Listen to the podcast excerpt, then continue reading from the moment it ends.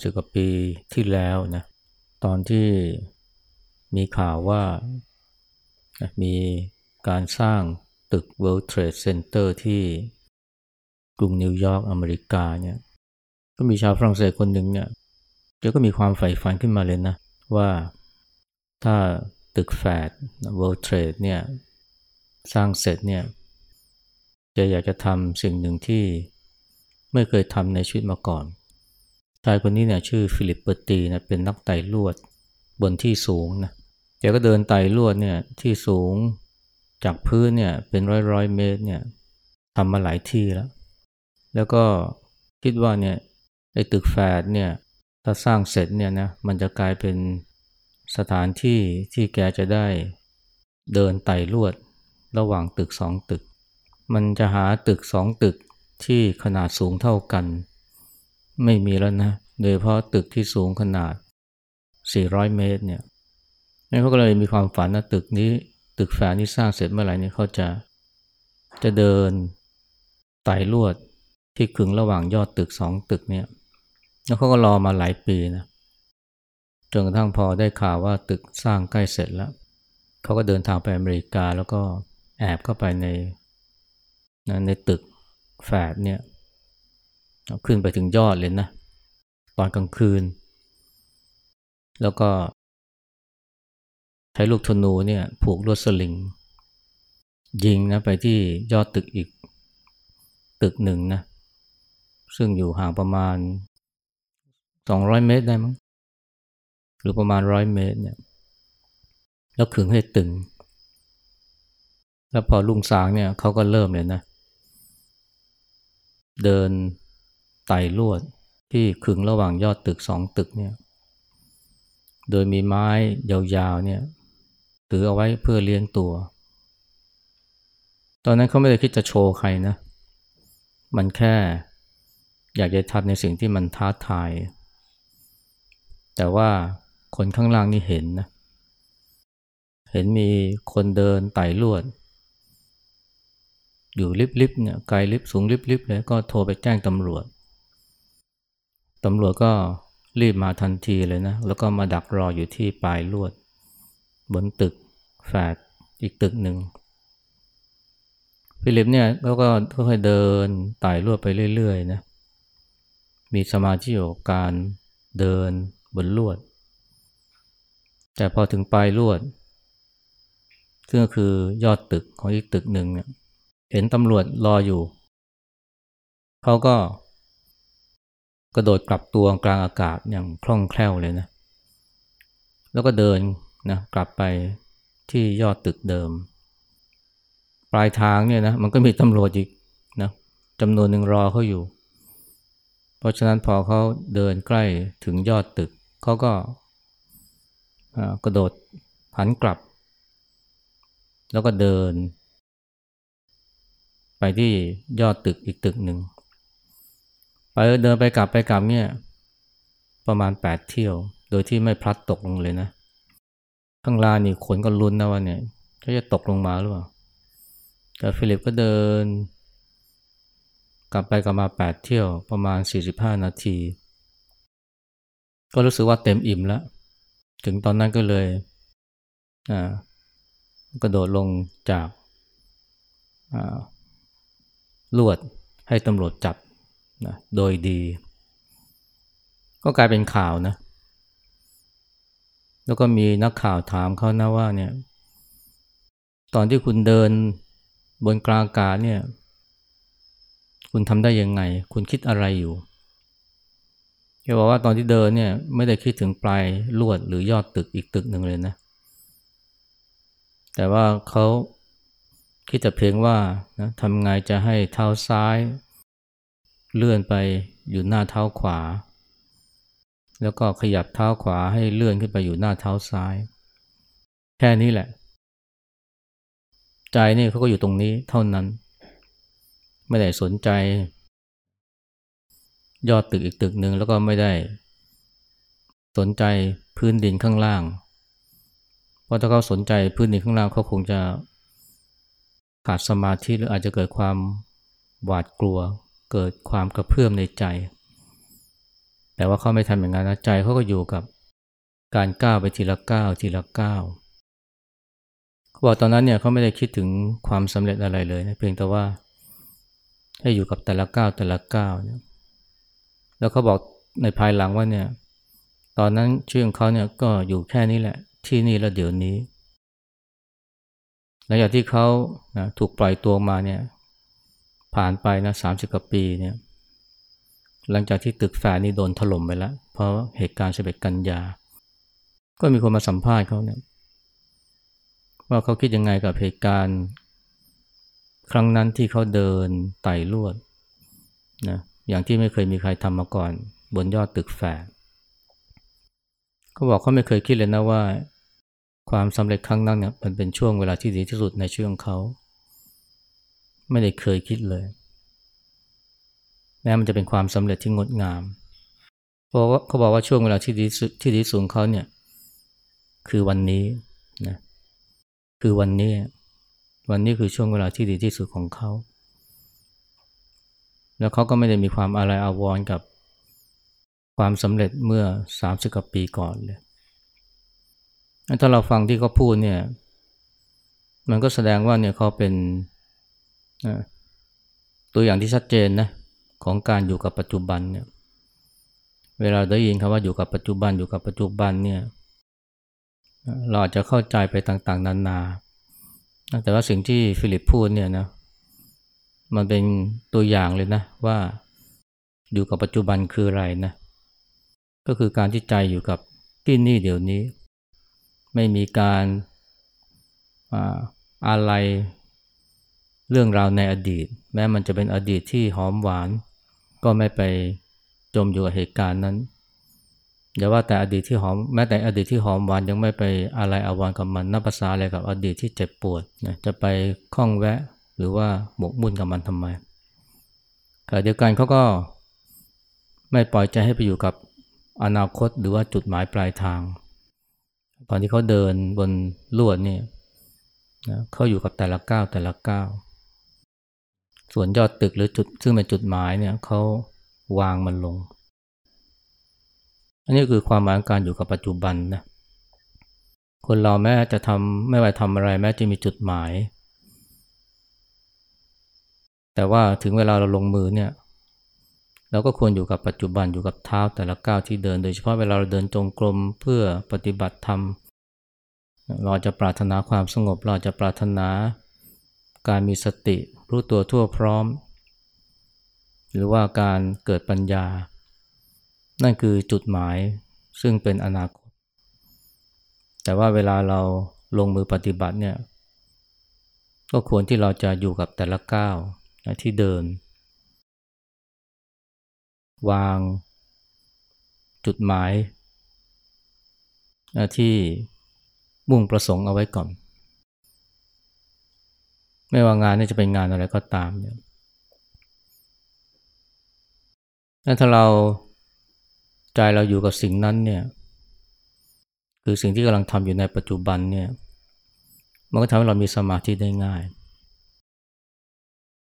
และถ้าเราตระหนักว่าสิ่งที่เราทำเป็นสิ่งที่มีคุณค่าเนี่ย เราก็ต้องพยายามทำให้ดีที่สุด ทำความเพียรเอาความเพียรทุ่มเทลงไปในสิ่งนั้น อันนี้เราเรียกว่าอยู่ทำปัจจุบันให้ดีที่สุดนะอยู่กับปัจจุบันกับทำปัจจุบันให้ดีที่สุดเนี่ยมันก็คล้ายๆกันนะแต่มันก็ไม่ได้เหมือนกันทีเดียวทำปัจจุบันให้ดีที่สุดคือการที่เราเร่งทำสิ่งที่ควรทำแล้วก็เอาความเพียรใส่ลงไปนะโดยที่ไม่ผัดผ่อน หลายสิ่งหลายอย่างที่เป็นสิ่งที่ดี แต่เราก็มักจะมองข้ามผัดผ่อนไป ไม่ว่าจะเป็นการดูแล คนใกล้ตัวพ่อแม่ปุปการี หรือว่าการดูแลใจใส่ร่างกายสุขภาพรวมทั้งการปฏิบัติธรรมเนี่ยก็รู้ว่ามันดี แต่ว่าเราก็ผัดผ่อน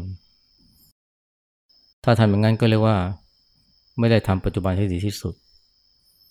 ทำปัจจุบันให้ดีที่สุดคือว่าทำสิ่งที่ควรทำนะโดยที่ไม่ผัดผ่อน เร่งทำด้วยความเพียรซึ่งมันจะโยงกับเรื่องความไม่ประมาท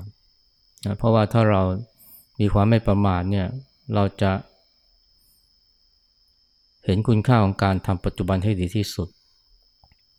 อย่างที่มีบทสวดที่เราสวดอยู่นะหลายครั้ง ความเพียรเป็นกิจที่ต้องทำในวันนี้ ใครจะรู้ความตายแม้พรุ่งนี้เราลึกถึงความตายซึ่งอาจจะเกิดขึ้นมาพรุ่งนี้ เพื่อกระตุ้นให้เราเกิดความไม่ประมาทและดังนั้นเราจึงเร่งทำความเพียรถ้าเราทำความเพียรเสียแต่วันนี้เนี่ยหรือว่าทำสิ่งที่ควรทำเนี่ยเสียแต่วันนี้โดยที่ไม่ผัดผ่อน อันนี้เราก็เรียกว่าทำปัจจุบันที่ดีที่สุด ซึ่งมันต่างจากการอยู่กับปัจจุบัน แต่ก็ไม่ได้ต่างกันมาก แล้วมีอีกคำหนึ่งนะ เป็นอยู่ในปัจจุบันหรือเป็นอยู่ในปัจจุบันขณะอันนี้ความหมายมันคืออะไรนะคือการที่มีสติตามรู้ ในสิ่งที่เราเกี่ยวข้อง หรือสิ่งที่เรากำลังทำอยู่ในปัจจุบัน รวมทั้งการมีสตินะรู้ทัน สิ่งที่กำลังเกิดขึ้นกับกายและใจ อันนี้มันละเอียดลงไปนะในการเป็นอยู่ในปัจจุบันขณะเนี่ยมันต้องอาศัยสติที่ทำงานอย่างละเอียด การที่เราจะมีสติตามรู้สิ่งที่กำลังทำอยู่ในปัจจุบัน หรือสิ่งที่กำลังเกี่ยวข้องอยู่เนี่ยยกตัวอย่างเช่นขณะที่เรากำลังฟังคำบรรยายเนี่ยนะเราก็มีสติตามรู้นะทุกคำนะที่ได้ยินได้ฟัง แม้บางทีอาจจะมีการสะดุด บางคำบางประโยค แต่ว่าก็ไม่ติดอยู่ตรงนั้นจนกระทั่งตามไม่ทันนะสิ่งที่กำลังบรรยายถ้าเรามีสตินะเป็นตามรู้ในปัจจุบันหรือที่ว่าเป็นอยู่ในปัจจุบันขณะเนี่ย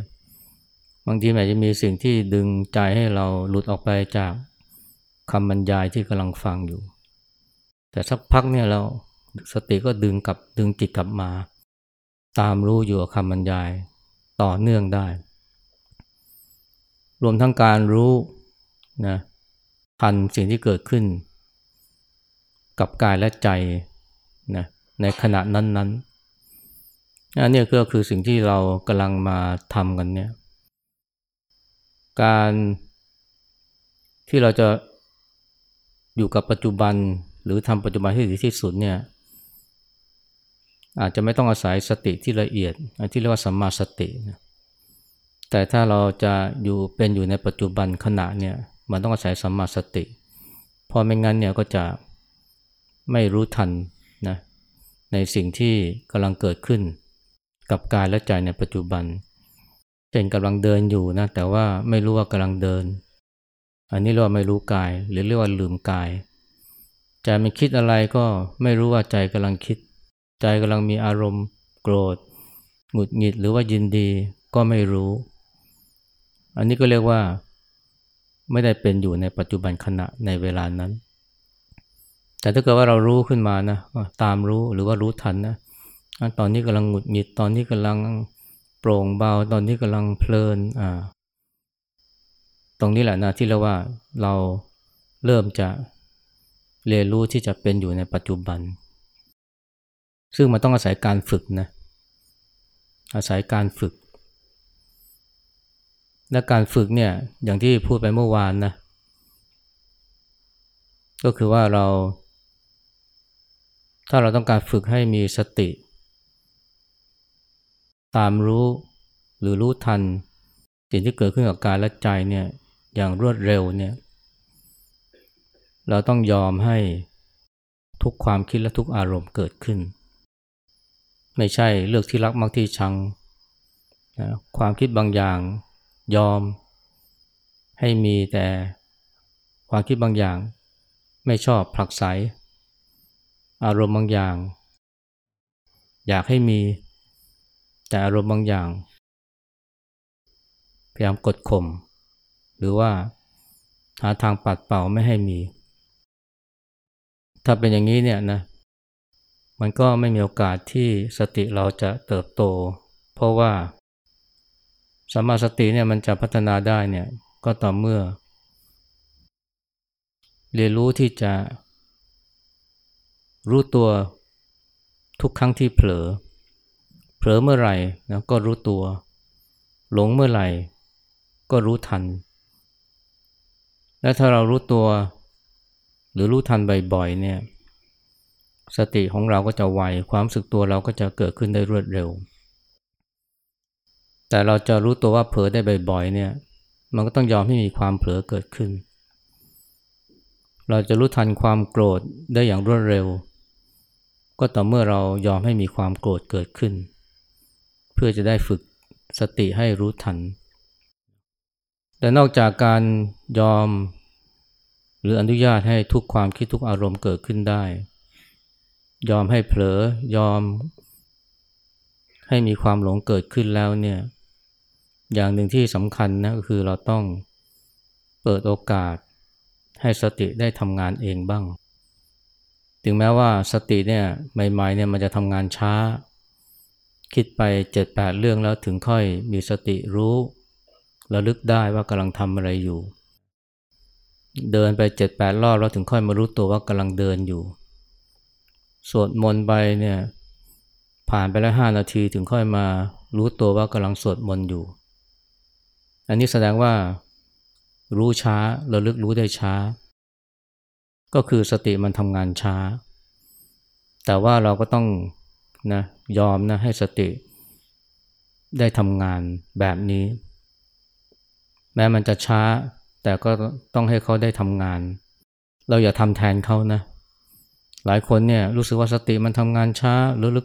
รู้สึกตัวได้ช้า รู้ทันความคิดได้ช้าแม้ความคิดมันฟุ้งเยอะเหลือเกินอย่ากันนั้นเลยเนี่ยทำแทนสติดีกว่าทำแทนสตินี่ทำยังไงนะคือ ไปดักจ้องความคิด ความคิดมันโผล่เมื่อไหร่ฉันตะปบมันทันทีนะไปดักจ้องดูอารมณ์ อารมณ์โผล่เมื่อไหร่นี่ฉันกดข่มมันทันที หรือไม่ฉะนั้นเนี่ย เมื่อรู้ว่าเมื่อรู้สึกว่า รู้ตัวว่าเดินเนี่ยแหมมันไม่ค่อยรู้ตัวว่าเดินเลย ยกมือก็ไม่ค่อยรู้ตัวว่ายกมือ ก็เลยภาคซะเลยนะ ภาคเลยนะ ฉันกำลังเดิน ฉันเดิน ฉันเดินนะฉันก้าวเท้าซ้าย ฉันก้าวเท้าขวา ฉันยกมือ ยกมือขวา ฉันยกมือซ้าย อันนี้เรียกว่า ภาคนะ และที่เหตุที่ภาคก็เพราะอะไรเพราะต้องการทำงานแทนสติ เพราะสติมันช้านะมันก็เลยฟุ้งเยอะเหลือเกิน เพราะฉะนั้นเนี่ยทำแทนมันซะเลย ถ้าเราทำแทนสตินะ สติก็ยากที่จะเติบโต หรือทำงานได้คล่องแคล่ว ก็เหมือนกับเรามีลูกแล้วเราตอบทำกับบ้านให้ให้กับลูกนะ ลูกทำไม่ได้เราก็ทำแทนให้ แล้วลูกจะมีความรู้ได้ยังไง หรือบางที ลูกน้องเนี่ยนะเราเราให้เขาทำงาน แต่ว่าออกงานออกมาช้า เราหยิบมา เราช่วยมาทำแทนเองเลย มันก็เร็วนะ แต่ว่าลูกน้องเนี่ยก็จะไม่มีความสามารถ เราต้องรู้จักนะเปิดโอกาสให้ลูกน้องได้ทำงาน แม้จะช้า แต่ว่าถ้าเขาทำบ่อยๆเขาก็จะทำได้เร็วทำได้ดีขึ้น ลูกของเรานะแม้เราจะให้เขาจะทำงานบางอื่นอย่างอื่นได้ช้า เช่นทำความสะอาดนะกวาดบ้านเช็ดถูช้า ไม่สวยไม่สะอาดหมดจดพ่อแม่ทำเองเลย ถ้าเป็นอย่างนี้เนี่ยลูกเนี่ยจะ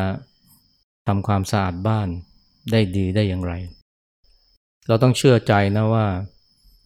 เมื่อเราให้โอกาสสติทำงานเนี่ยสติก็จะทำงานได้เร็วขึ้นเร็วขึ้น ก็เคยมีการทดลองนะ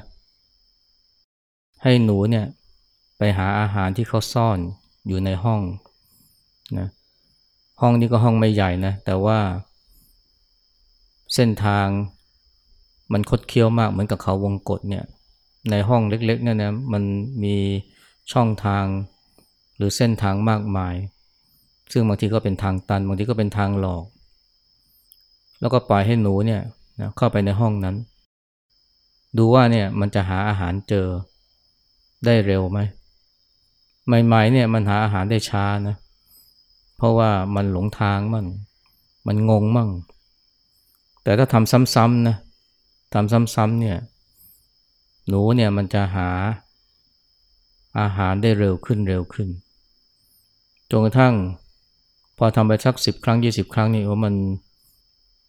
สามารถจะวิ่งไปหาอาหารจนเจอได้ในเวลาที่รวดเร็ว ทั้งๆทที่ย้ายตำแหน่งนะของอาหาร แต่มันรู้ทางแล้ว มันเกิดความฉลาด นี่ขนาดหนูนะมันยังมีความสามารถในการเรียนรู้ที่จะหาอาหารได้อย่างรวดเร็ว แล้วมันเป็นสัตว์เดรัจฉานนะ สติของเราเนี่ยมันสติของมนุษย์ ถ้าเราเปิดโอกาสให้เขาได้ทำงานเนี่ยเขาจะหาใจของเราเนี่ยได้เจอเร็วขึ้นเร็วขึ้นใหม่ๆเนี่ยใจมันก็ไหลหลงนะเหมือนกับว่าหลงไปในป่าแห่งความคิด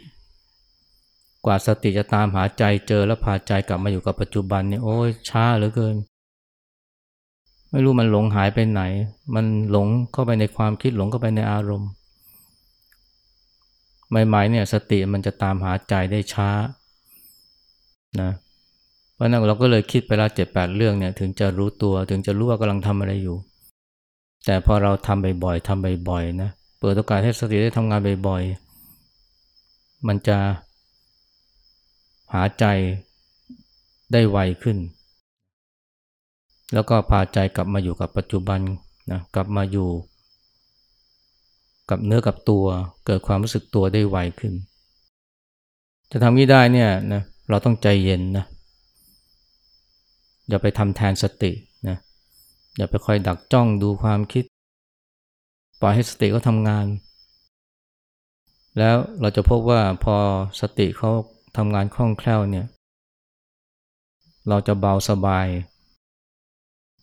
ก็จะทำงานแทนเรา ได้อย่างรวดเร็วจนบางทีเราอดแปลกใจไม่ได้ว่าทำไมเรารู้ทันได้ไวงั้นต้องใจเย็นนะนะเปิดโอกาสให้สติได้ทำงาน แม้มันจะช้า แม้มันจะไม่ทันใจนะ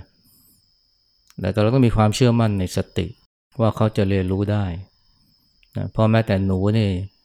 นะมันยังเรียนรู้ได้ไวเลยแล้วสติของเราเนี่ยจะ ทำอย่างนั้นไม่ได้เชื่อหรืองั้นถ้าเราเนี่ยเตือนใจอยู่สองอย่างนะก็คือว่ายอมหรืออนุญาตให้ทุกความคิดเกิดขึ้น โดยที่ไม่ผักใส แม้มันจะมีความคิดฟุ้งซ่านมากมายก็ช่างมัน อย่างที่หลวงพ่อเทียนท่านบอกเนี่ยจะไปห้ามคิดนะ ยิ่งคิดก็ยิ่งรู้นะยิ่งหลงก็ยิ่งรู้นะ คือรู้ว่าหลง เราจะรู้ว่าหลงได้เนี่ยก็เพราะว่ามีความหลงเกิดขึ้นก่อน และหลงบ่อยๆ มันก็จะรู้ทันความหลงได้ไวขึ้นไวขึ้น แล้วมันจะเห็นนะว่าความหลงนี่อาการเป็นอย่างไรนะเวลาความคิดเกิดขึ้นแม้จะเป็นความคิดที่ไม่ตั้งใจ แต่ถ้ามันเกิดขึ้นบ่อยๆ แล้วเรานะปล่อยให้สติทำงานเนี่ย สติมันก็จะจำได้หมายรู้หรือะลึกได้ว่าไอ้หลงคิดมันเป็นอย่างไร เวลาความโกรธเกิดขึ้นแล้วเรายอมให้ความโกรธมันเกิด เกิดขึ้นบ่อยๆ แล้วเราปล่อยสติทำงานสติก็จะจำได้ ว่าความโกรธเนี่ยนะอาการเป็นอย่างไร พอจำได้นะพอมันพอความโกรธเกิดขึ้นอีก สติมันรู้ทันเลย มันเหมือนกับภูมิคุ้มกันในร่างกายของเรานะถ้ามันมีเชื้อโรคแปลกปลอมเข้ามาในร่างกายเนี่ย ภูมิคุ้มกันเราจะจำได้ และถ้ามันมาครั้งที่สองภูมิคุ้มกันร่างกายเราก็จะรีบจัดการกับเชื้อโรคนั้นเลย แต่ว่าตอนครั้งแรกเนี่ยภูมิคุ้มกันเรายังจำเชื้อโรคไม่ได้ มันก็อาจทำให้เกิดความเจ็บปวดเกิดเป็นไข้ขึ้นมา แต่ว่าพอมันมาครั้งที่สองเนี่ยนะ เนื่องจากภูมิคุ้มกันมันจำได้แล้ว มันก็จะไม่ปล่อยให้เชื้อโรคนี้มาอารวาสมาเพ่นพ่านทำร้ายร่างกายเรา สติของเราเนี่ยมันก็มีความสามารถในการจำนะเพราะมันเป็นหน้าที่ของสติอยู่แล้วนะและสิ่งที่เราอยากให้สติมันจำได้คือ ความโกรธเป็นอย่างไร ความหงุดหงิดเป็นอย่างไรนะความดีใจเป็นอย่างไร ความรู้สึกตัวเป็นอย่างไร พอมันไม่รู้สึกตัวขึ้นมาเนี่ยเพราะความหลงเนี่ยสติมันจะจำได้ แล้วความรู้ทันก็จะเกิดขึ้น เมื่อรู้ทันความหลง ความหลงหาย ความสึกตัวหรือความรู้ตัวก็มาแทน ทั้งหมดนี่มันก็มารวมอยู่มาสรุปตรงที่ว่าให้ทำบ่อยๆทำซ้ำๆทำเรื่อยๆ โดยที่เราไม่ไปทำแทนสติ แต่เราให้สติทำงาน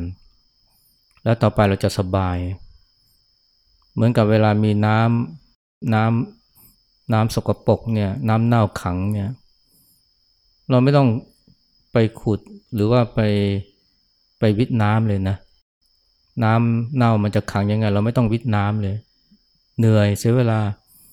เราปล่อยน้ำดีเข้าไป น้ำดีมันก็ไปไล่น้ำเสียเอง ฉันได้ฉันได้ก็ฉันนั้นนะเวลามีความหลงมีความทุกข์เนี่ย เราไม่ต้องไปทำอะไรกับความหลงความทุกข์นั่นแหละปล่อยสติทำงาน สติมันก็จะไปจัดการกับความหลงความทุกข์นั่นเอง มันทำได้ ถ้าเราเปิดโอกาสให้มันได้ทำบ่อยๆอะเย็นนี้เพื่อเท่านี้นะ